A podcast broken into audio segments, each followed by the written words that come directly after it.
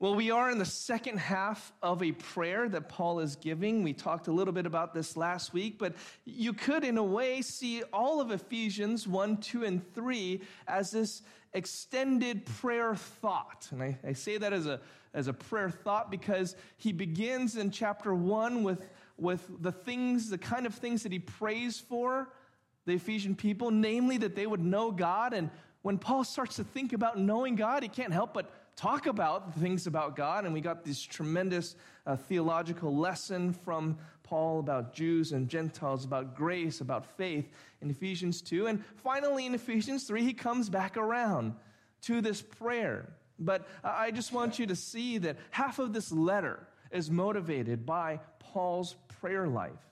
And it's a prayer life that is likely unlike our own. At least it is oftentimes unlike mind because the things that he prays for are, are truly for the good and benefit of others. And it's not just a list of, of things that he would have go the Ephesians way. And not that that's unimportant or wrong. Paul desperately prayed for Epaphroditus and, and others whom he personally knew for their health and their well being. So that is completely on the table for our prayer requests. But when it comes to prayers that define purpose, we see Paul engaging in this very consistent, when you read all of his letters, it's often overlooked, but in all of his letters, he so often prays this that we might have the strength to know God. Or, as we put it last week in the context of Ephesians 3, Paul is asking the Father that the Holy Spirit might give the strength to know the unknowable, the unknowable love of Christ, and be filled with the infinite. And that's sort of our thesis that Paul is praying to the Father that the Holy Spirit might give strength that we might know the unknowable love of Christ, and be filled with the infinite that is God. Now, that's a, that's a tremendous prayer. that's a big, big prayer, but it's also a basic one as far as, as far as Paul is concerned. Let me remind you of where we've been by reading the passage once again from Ephesians 3 14 through 19. For this reason, I bow my knees before the Father, from whom every family in heaven and on earth is named that according to the riches of his glory, he may grant you to be strengthened with power through his Spirit in your inner being, so that Christ may dwell in your hearts through faith, that you, being rooted and grounded in love, may have strength to comprehend with all the saints what is the breadth and length and height and depth, and to know the love of Christ that surpasses knowledge, that you may be filled with all the fullness of God. If you're to ask this basic question, I know I would get a lot of answers. What is a work of the Holy Spirit? We have charismatic brothers and sisters who might speak of, of, of the gifts of the Spirit. You might talk to other people who will give you some of the, uh, the, the, the, the, the rituals that, that attend to the Spirit's work in our life. And of course, the Spirit does give all kinds of different spiritual gifts to Christians. And the Spirit is at work when we, when we do some of the things like prayer and come to church. But very basically, what does Paul, when he thinks about really the most foundational kinds of prayers and activities of, of our God, what does he imagine the work of the Holy Spirit to be? It is to strengthen our inner being and it's safe to say that this is not something that is very particular to the Ephesians. Remember, Paul is thinking in very big terms. He's talking about the history of humanity, Jews and Gentiles coming together as one body. He's talking about a universal experience and definition of the Holy Spirit's power in your life. If you ever ask a question, what does it look like for the Holy Spirit to be at work in my life? What are the things that I would do? Here is your answer, at least in one of the basic and fundamental ways. It is that you would have strength in order that Christ might dwell in your hearts through faith. Now, there's really good imagery here, really good figures of speech. Uh, uh we already talked about strengthened with power in your inner being. Strengthened and power, they're gym words, they're exercise words for the physical body. But that's why Paul has to specify we're not talking about hitting the gym. We're talking about your inner man, your inner person. That's emphasizing the non physical part of you. You're more than flesh and bones. You're more than just the, the skin and the cells. Now, you shouldn't neglect the physical body. But Paul is praying for the Holy Spirit not, not to give you bigger physical gains, but that your inner person might be strengthened. On, on top of that, you have this phrase, dwell in your hearts, that Christ might dwell in your hearts. And this explains a little bit more. What does that mean, your inner person, your inner being? Well, the word dwell has the idea of living in comfortably, long term, settled in. The word heart in the Bible, it, never means the place where your emotions are. That's a very modern and, and even American sort of idea or Western idea that your heart is your emotional center. In the Bible, both in Hebrew and Greek mindsets, the heart refers to the place where you have your deepest convictions, where you think about things that define who you are, where you make decisions that are going to affect you and other people. It's very much a part of that inner man idea, inner being idea. So Paul is talking about it, you know, praying to the Father, please grant this, give this gift. We don't deserve it, we don't earn it. Give this gift that the Holy Spirit, the third person of the Trinity, might exercise and work in our inner person to make it possible for Christ to live there comfortably, to settle in for the long haul. When you put that all together, think of it this way Does Jesus just visit your hearts, or does he dwell in your hearts? Is he welcome to stop by anytime? But when you want to sin and, and live it up how you want, do you treat Jesus like a guest who's just overstayed his welcome? Well, Jesus, it's getting late. It was good to catch up. Talked about the Bible and you know going to church and all that good stuff, but I have some stuff to do. So you kind of start walking to the door and you expect Jesus to get up, oh yes, it's late, and to, to leave because you have stuff to do. Paul and the entire Bible pictures our hearts and lives as a place that God must live in as his own house and dwelling place, where he is owner of the house, where he is dominating, where he is ruling. It's his domain. And it takes the strength of the Holy Spirit to enable that process. It's not, in other words, it doesn't happen just naturally that Christ is going to make a home in your hearts. It takes the very third person of the Trinity. It takes a very request to the first person of the Trinity to grant that the third person of the Trinity, to strengthen us that the second person of the Trinity will live in our hearts. That's how hard it is for Christ to live in your heart. So don't get me wrong. I'm not saying, you know, that analogy to, to break you or make you feel guilty. Because I know in my own heart, there's times where it's like, Jesus, I, I really, it's uncomfortable that you're, you're dwelling in my heart right now because you're seeing the things I'm thinking, you're, you're hearing the things I'm saying. It's not pretty. And I don't want you to be there to witness that. It's like when you're getting in a, a fight and you have guests over, you know, you're fighting with your kids or your spouse, and the guests, you know, are you know, awkwardly witnessing it, and you wish they would leave, but you can't stop yourself. I don't want that to be the way it is with you, God, but sometimes it's like that. I, I don't want you to be here and see what I'm going through. That's why it takes the Holy Spirit's power. But there is a participation that we make. The phrase through faith is very, very important there. We are participants in the process. Yes, Paul is praying to the Father, grant that the Holy Spirit strengthen us. But for our part, we have to have faith, actual belief and trust in God. One of my favorite passages in the Bible about faith is Matthew 17 20. You don't have to turn there because you know this passage. Matthew 17 20 says, If you have faith like a grain of mustard seed, you will say to this mountain, Move from here to there, and it will move, and nothing will be impossible for you. In the context, Jesus is, is actually rebuking the disciples for having little faith. So Jesus' response is somewhat shocking because what is he saying? He's rebuking them for having little faith and says that even if you had this littlest bit of faith, faith of a mustard seed, you could do amazing things. But did they have even that? No, they didn't. But Jesus' words are meant to be encouraging ultimately. Because what is Jesus expecting out of us? Is he expecting us to muster up a lot of faith in order to move mountains?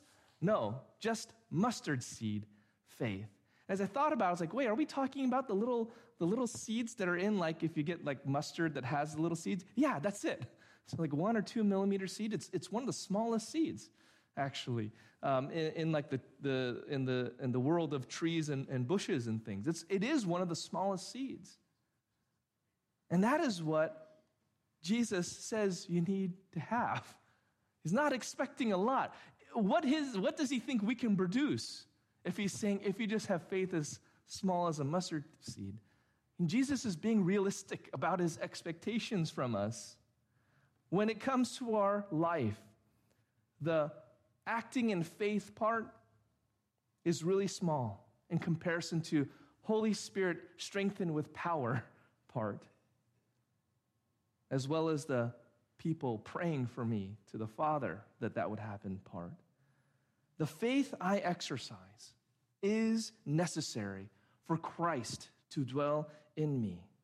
But like we said last week, the fact that Paul prays that the Father might grant us to be strengthened by the Holy Spirit means that I think faith is really something like keep trying, even if you stumble. Keep looking to Him even if you've gotten distracted. Keep moving, even if it's just one millimeter at a time. Keep standing, even if you're limping. Keep crying out to the Lord, even if it's barely a whisper. Faith doesn't have to be big or strong because God is big and strong.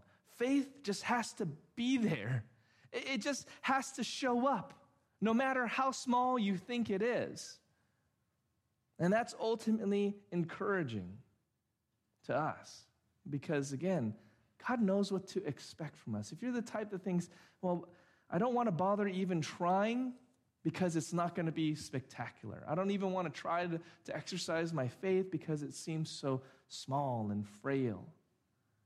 Well, Jesus says if you just have faith of a mustard seed, you can move mountains. Just show up with whatever faith you have, and all of this power is availed to you. It's always His power anyway. Whatever faith you got, bring it to the Lord. And when you do, Christ will make a dwelling place in your heart. And what does that look like? Paul says, being rooted and grounded in love. Again, great word pictures here we have two words describing one, how nature builds things, and two, how man builds things. Right? Trees are built on roots, and buildings are built on foundations. And that's what that word grounded means, is like the foundation of a building. How necessary are the roots to a tree? Well, absolutely necessary. How necessary is a foundation to a building? Well, if you want that building to stand, very necessary. And it's not as if roots just start the tree, and then once that tree is mature, the roots, you don't need them anymore. Or once a building is tall enough, you just remove the foundation because it can stand on its own. No, that tree will always need those roots. And then if anything happens to those roots, that tree will die. Likewise, a building cannot ever be not built on that foundation. If anything were to happen to it, the whole building could be at risk. And maybe some of you have experienced that or seen that yourself. When Jesus makes your heart his home, love grows its roots there. Your life becomes built on a foundation of love. Now, when it talks about being rooted and grounded in love, what does that mean? Is this talking about our love for others, our love for God? Is this talking about God's love for us? What love is this talking about that we're being rooted and grounded in? Well, the answer is yes to all of it. I mean, we, have already read 1 John 3 this week for call to worship and 1 John 4 last week. And really, if you want some of, uh, some of the more detailed um, pictures of this, uh, just read 1 John 3 and 4. If you get bored of the sermon, just read, start reading 1 John 3 and 4, and that'll, that'll serve you well. Not, I'm not kidding. If your mind starts wandering, just go there. But to sum up, 1 John 3 and 4 make very clear God is love. And we love because he first loved us.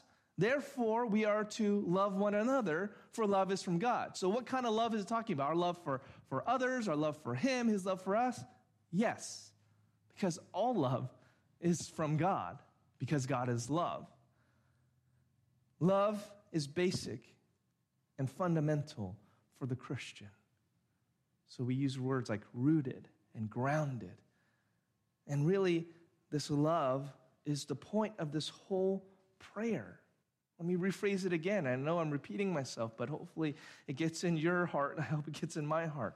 Father, grant us this gift. Grant this gift for the Ephesians, Paul says, that the Holy Spirit might strengthen the inner being, that we can exercise faith to let Jesus make his home in our hearts so that the love of God can grow deep roots and become the foundation of our lives, and that we'd constantly seek to know God more and more. That's Paul's prayer. But the goal isn't love in and of itself, as you notice, it is to know God. As, as we've been saying, the goal of this prayer is that we would know the unknowable, that is the love of Christ, and be filled with the infinite, the unknowable love of Christ. That you may have strength, or that you, being rooted and grounded in love, may have strength to comprehend with all the saints what is the breadth and length and height and depth, and to know the love of Christ that surpasses knowledge. Another word for strength is used here. So you already have in verse 16 strengthened, and you already have the word power. And then, and actually, we've seen these words even before in previous chapters of Ephesians, but now we have a whole new word for strength here. It's a, it's a Greek word that only shows up once in the New Testament, and it is here. It's a word that means the ability, strength to be able to do something. And it, it, it, it really means like, again, it's a physical word picture. You know, the strength to, to lift up. Have you ever seen like a weightlifting event at the Olympics? And just the strain on a weightlifter's face as they're looking for the strength to lift up that, that heavy barbell over their heads. That's what the word you're supposed to imagine is that kind of straining that kind of grasping. And that's what the word comprehend means too. It's not here, it's being used as a like a mental grasping of something, but these are physical words being applied to spiritual truths. So you're, you're imagining someone having the strength to hold on to something and to apply the strength to do something. And if it was a literal, you know, physical thing, it would be to, to win like one of those world's strongest man competitions, right? But Paul is using these words to apply to mental strength, spiritual strength. I remember clearly in math classes in high school and, and college where I just started hitting concepts that I could not wrap my mind around. I, I didn't know if I could really grasp the ideas that were being taught. I could have tried harder, yes, but uh, I, I just remember thinking, I'm starting to push the limits of what my, my little brain here can handle. And it was frustrating. Uh, I don't know if you've ever experienced that, but just being uh, something, someone explaining something to you, and you're just like, I, I don't get it. I don't know if I could ever get it, even with enough time. Paul is saying that trying to understand the love of Christ needs to feel like that in a way.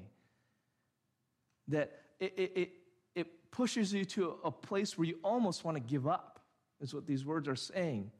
And that's why ultimately God has to strengthen you to be able to comprehend it. Because if you could comprehend it on your own, you would be God. You'd have a mind like God. Now, what I appreciate is as, as, as big a thought as that is, and as much as a, you know, you need to look at that, you know, Olympic weightlifter or that world's strongest man competition, those are all solo events, right? No one's ever up there helping the person lift it, right? Uh, you'd be disqualified. But what I love about this is you're supposed to have that image, and then Paul says to comprehend with all the saints. With all the saints. In other words, this is a group event thankfully. That one of the ways that God is helping us to stretch our minds to comprehend these incomprehensible things, one of the ways that the Holy Spirit strengthens us is that we are able to do this together with other saints, other Christians. That's what saints means, other Christians who are likewise filled by the Holy Spirit.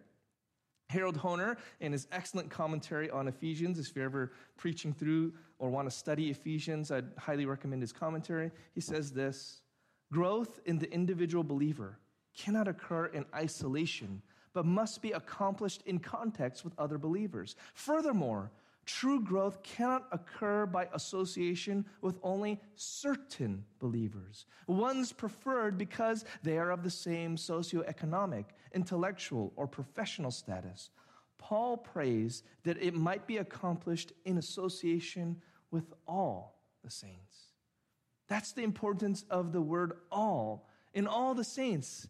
It, it, means that you need to grow in this together, not just with Christians you like and are like you, but all the saints, of which there are many different kinds of saints, even looking around this room, including those you may not like that much, including those who may not like you. If you want to truly know the love of Christ, you need to learn to love all kinds and love together with all kinds, Paul is saying. See, there's a part of this that while it's all God, Father, grant this to the Holy Spirit, that the way that God is moving by his Holy Spirit is drawing us together. Paul uses these terms, breadth and length and height and depth, to describe the expansiveness of Christ's love for us. Now, Christians have all kinds of wacky interpretations of these words breadth and length and height and depth. I've heard sermons that say that this means the Bible is affirming that there are at least four dimensions, if not more. Um, there are some that spiritualize each dimension, it has a spiritual reference and all this, but ultimately, they're just pairs of opposite measurements, right? You have breadth and length, like width and length is what we'd say. Height and depth, those are just opposites on this scale, and you know, length and width are opposites on this scale. Paul's point is not trying to make some really esoteric, you know, uh, contemplation of dimensions and multiverse and all this stuff.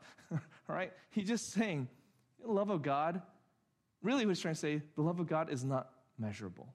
He brings up measuring terms, but like he's been using all these kind of word pictures in a spiritual way, he's trying to say that you can't measure the love of Christ. After all, do you, can you get a measuring tape and measure the love of Jesus? It doesn't even make sense. So there's no point to kind of over spiritualizing it when, when Paul is really just saying that, ironically, the love of Christ doesn't have any breadth or length or height or depth. And of course, the whole irony of this entire prayer is that in order to know Christ's love, you need to realize it's beyond what you can know. And that's exactly why the Father has to grant that the Holy Spirit strengthens you so that Christ can dwell in your heart. What is it about the love of Christ that surpasses knowledge? And why is this the kind of knowledge we need? I, have been a little bit there's, there's a ancient heresy called Gnosticism that was that appeared in the early church, and you even have what seems like references to it in like the later letters of the apostles, like John, First John, and Second Peter and Second Timothy. You have these hints that this heresy called Gnosticism was rising up in the church. And Gnosticism at its core is a very, very age old appeal and temptation to our souls. Gnosticism, the word Gnostic means knowledge. And the Gnostics, what they did is they said, you know, we have a special knowledge. No one else has it. We have it. I'll tell it to you. Usually there's a price, right? I'll sell it to you. Usually there's some kind of commitment you need to make in order to have this secret knowledge. But if you get this knowledge, it'll bump you up in your spiritual walk and you'll kind of attain a higher level. And as you gain access to more secret knowledge, you kind of go up the scale and you could even become like demigods and gods as you unlock the secret knowledge. Now, Gnosticism uh, was, was a heresy. Um, they all had all kinds of heretical beliefs, but that was kind of the general appeal. And what is not appealing about, you know, I know something no one else knows. And if you know it, you'll totally get how the world works and how God thinks. Now, this has always been an appeal to people in general, but also the churches, because it's always in our hearts to want to be better than someone else. And in church, you, yeah, you could do that by wearing a nicer hat.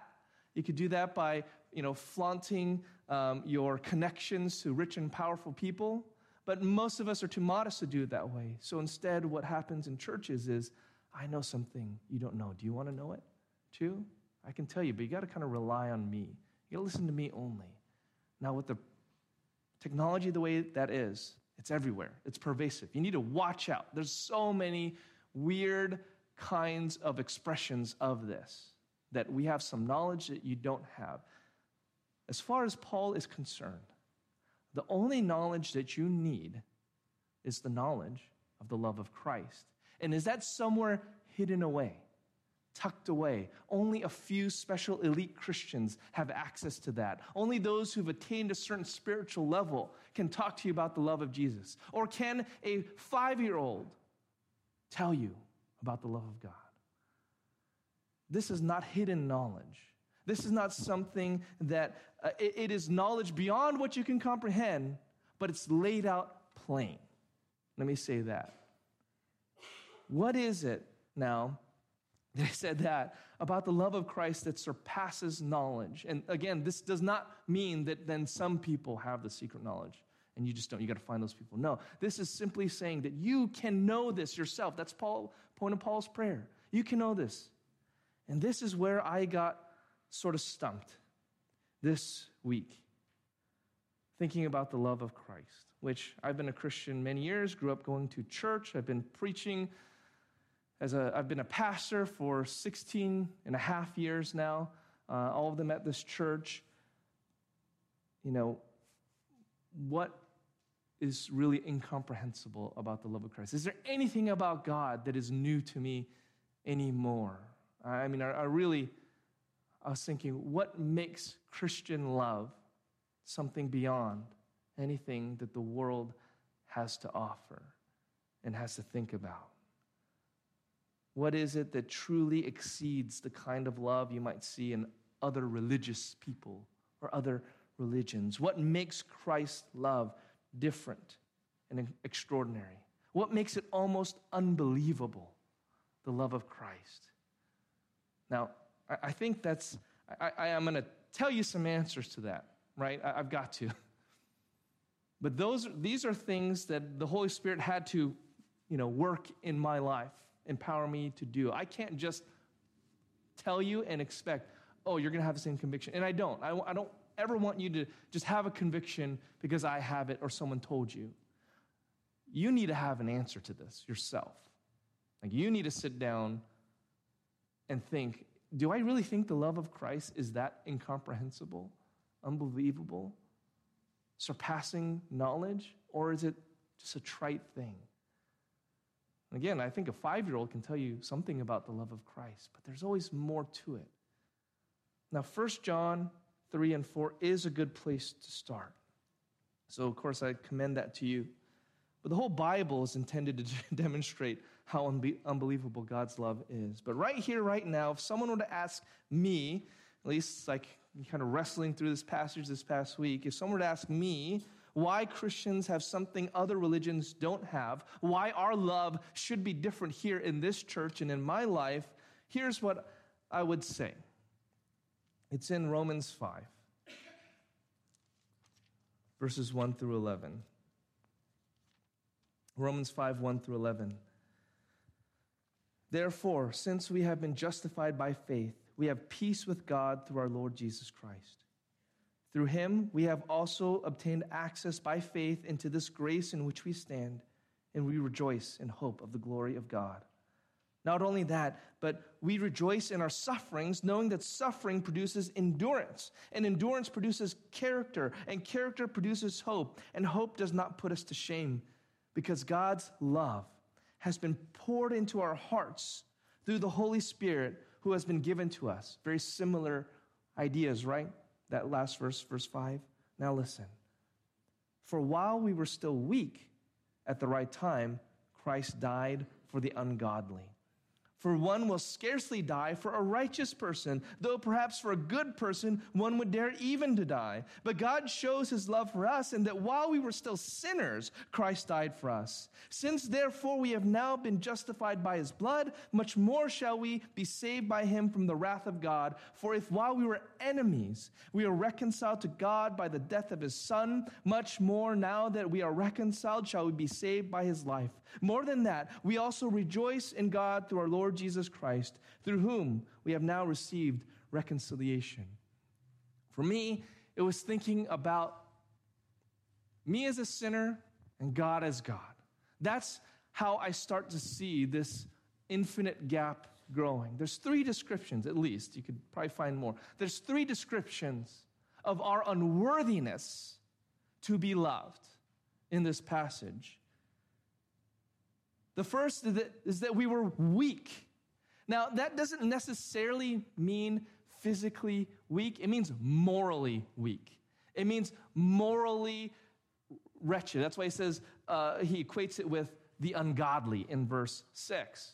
But uh, just imagine if, if, if, I don't want to sound too kind of like, a, like dark here, but someone who is so cancer ridden that they're, they're, they're like totally decayed. They're not there at all, you know, anymore.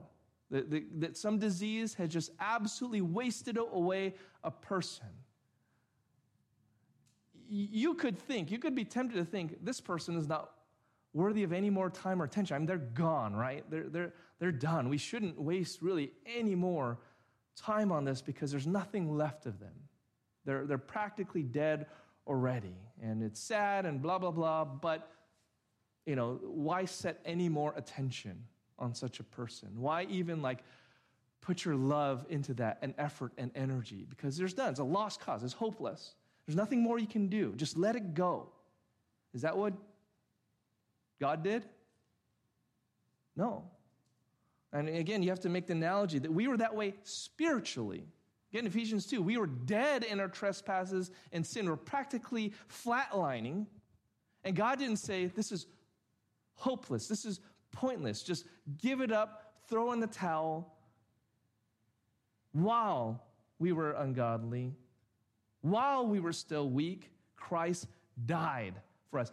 God made the ultimate sacrifice for us in a situation where really any of us was like, yeah, this is, you know, just pull the plug. Just let it go. Just it's it's enough. No, that's when God said, that's when I'm going to do it. That's when I will die for the ungodly. The second description of our estate is that while we were sinners, those who are immoral, evil, wicked, contrary to God's character, nature, doing what He said not to do, and not doing what He said to do. God loved us while we were still sinners. Not after we repented, not after we said we're sorry, not after we made empty promises about how we're going to change our life around, not after we did some good works to try and impress God, while we were still sinners, Christ died for us. That's, that's unbelievable. That, that's not something you do. Just again, just like you might struggle with caring anymore about someone who's virtually gone pretty much dead. Here, it's someone that is so reprehensible. Think of the worst kinds of murderers and liars and thieves and adulterers, the kind that we easily just judge. serial killers, you know, people who, who abuse children, the worst kinds of people you are to imagine. This isn't sinners like just, you know, you jaywalked. And of course, it's easy to forgive that. We're talking about the worst kinds of sinners, of which we were, right? Paul says, we, while we, we were still sinners. Think of the worst kind of person. Would you ever offer forgiveness? To the worst kind of people? Would it even enter your thought and mind to show pity or compassion to the most ugly, wicked, disgusting, immoral people you ever knew? While we were still sinners, Christ died. God shows his love for us, and that while we're sinners, Christ died for us.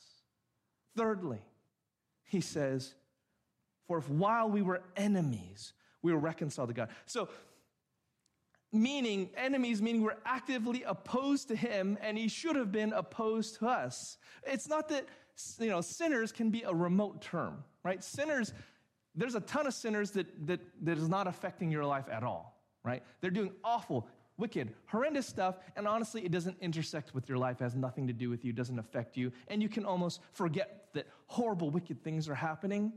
But enemies means it's personal, that they are doing these things to you and your family and your household, demeaning your character, assaulting you physically, mentally, emotionally, whatever, hurting your kids, your family, your spouse, stealing from your home. That's what an enemy is. And in our sin, we were actively opposed to God, hostile to him. We didn't want him in, his, in our lives. We despise his ways. We make God in our own hearts after our own image. I hear this so often in counseling. People will describe who they think God is, and you know who it is? It's them. And then we expect that God to save us? You can't save yourself. While God is over here being God, you know, creator of the universe, and you're actively denying Him, defying Him, loving cheap little idols and temptations in this world, and yet while we were enemies, we were reconciled to God by the death of His Son. A sick, sinful enemy God loves. And that is incomprehensible. Because I can, I can almost guarantee that your first thought, if someone came into your house, did awful stuff to your spouse, killed your children, burned down your house, and then went on the news and, and said horrible lies about who you were, you wouldn't think of loving them. It's scandalous if you were to go up right after that person and said, You know, I still love this person. You wouldn't do that. Come on. That is the, un, that is the incomprehensible, surpassing love of Christ. I'm not saying that you know, the justice system shouldn't you know, put such a person in prison or anything like that. That's not the point of this. You reckon with Romans 5 6 through 11. What is this saying about you and me? If Jesus' love just means he loves those who are lovable, that means nothing. I can understand that kind of love. You make me feel good, so I love you. You give me stuff, so I love you. You, you, you lie to me and say nice things about me, I love you. That's easy. But to love your enemies, to love reprehensible, wicked people, to love someone who's as good as dead, is nothing left to contribute on this planet. It's just, you know, they're, they're, they're practically dead. That's something only God does. That's something only the Bible preaches about. There's not other religions that say anything as extreme as that. Honestly, you and I, were, well, okay, not you and I. I'll just speak for myself. I'm not even close to having that kind of love dwell in my heart. And my concern is that the churches would barely have a, love better than the world gives in these walls.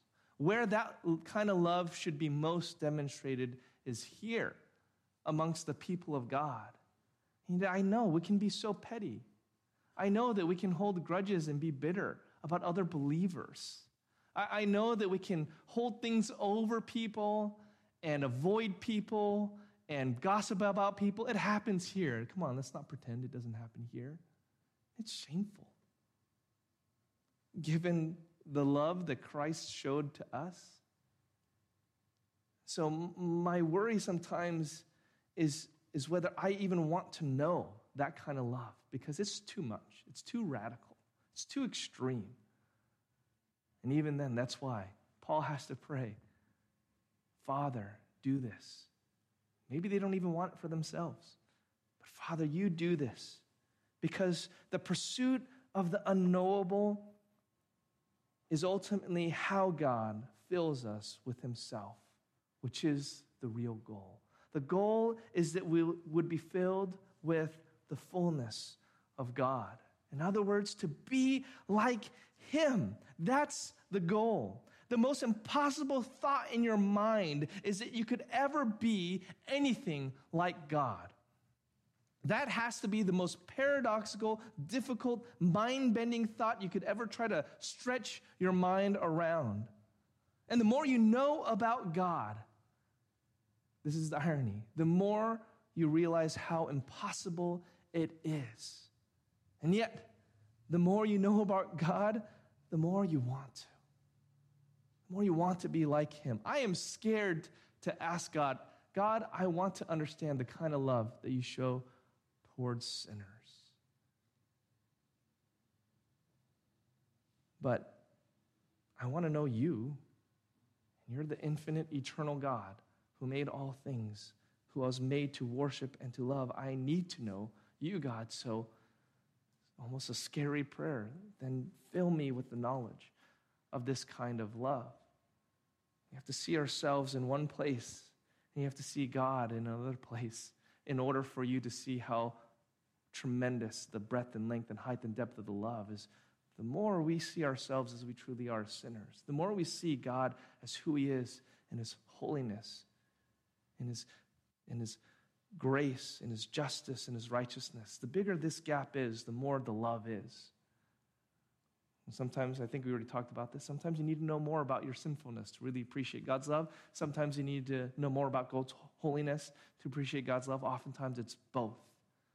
And then the more you know about it, the more you realize you don't know about it, the more it excites you, the more that it entices you, I hope, to even start rattling around the thought in your head man, if God loved his enemies, how should that change how I look at my neighbor or that aunt or that cousin or that person on Facebook or that politician?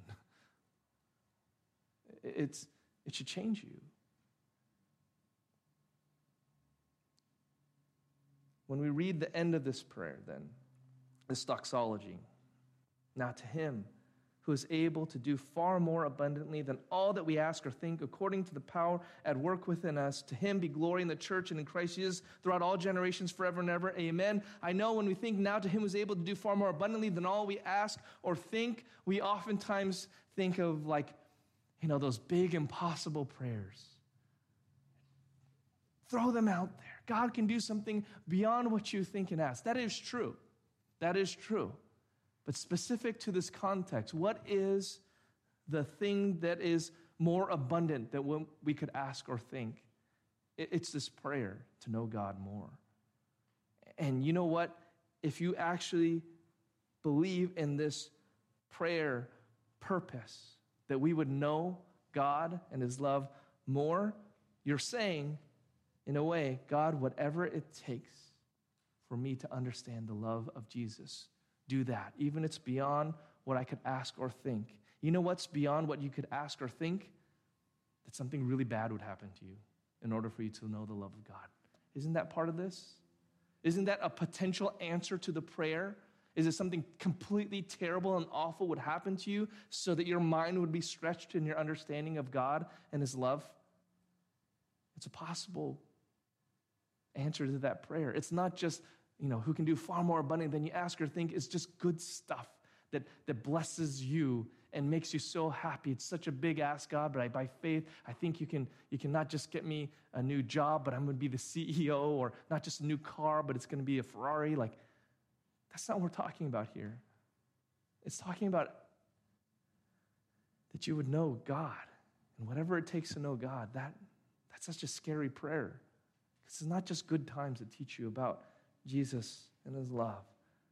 It's possible. It's not always the case it's the worst possible thing that could happen. But it might be. Are you willing to pray, to ask that he might do far more abundantly than you could ask or think, according to that power that works in us? Because if you are willing, then there's glory. Glory in the church and in Christ Jesus. And what strikes me is that Paul thinks both are equally important. That the church would be a place where there is glory, not just in Christ, but here. That's my prayer, is that this would not just be another club, another society. I, past couple weeks or past couple years have been um, just telling that I think a lot of churches were really just country clubs, nice places for decent people to get together and talk about similar interests.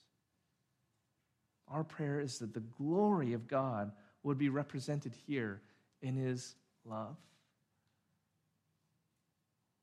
If there's anything you have against someone else at this church, if there is some bitterness you've been holding on to, if there's something that isn't right with you and someone else in this church, God is not going to be glorified because his love is, is not there.